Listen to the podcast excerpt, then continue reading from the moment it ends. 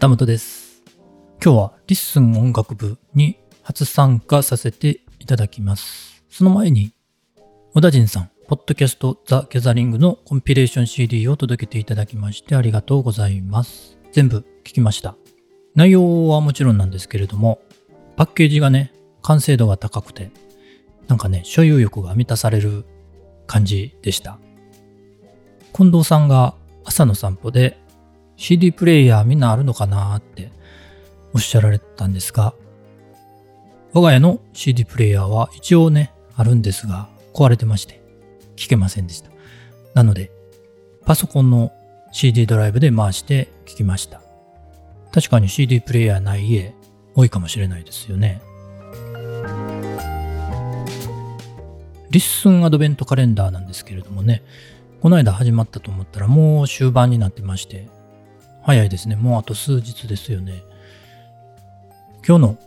21日の河野さん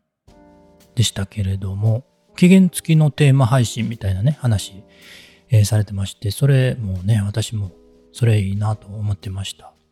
ノートでね、お題というのがあって、テーマごとに記事を書いていくというのがありまして、その中に期限付きというものもね、時々あってみんなで書いていくという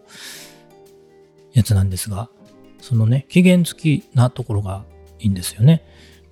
ノートさんのお題は誰でも参加できる感じなんですけれども、 LISTEN ではお題と期限を決めて10人とか参加人数決めてね、事前募集して枠組みを作ってっていう、そういうのが、えーユーザーさんからね、自然発生的に生まれるような感じになったらいいなと思ってます。そういうのが誰でも簡単に主催できる仕組みがあるといいんですけどね。なんかありませんかね？誰か知りませんかね？まあお題はね、固定ではなくて多様性があれば新しい人も参加しやすいかなと思ったりします。それとは別に今あるようなね、固定的なテーマ、固定化されたテーマとして、例えば LISTEN 音楽部のようなものもありだと思います。ということで今日は LISTEN 音楽部に初参加させていただこうと思っています。えー何かと言いますと、マイクロミュージックというね、8小節程度の楽曲を毎月公開するというのを今年の5月から始めてるんですけれども、今月でね、8曲目になりまして、それをいつも YouTube の方でね、公開してるんですけれども、その YouTube の公開の前に、この日常ノートで先行配信しようかなと思います。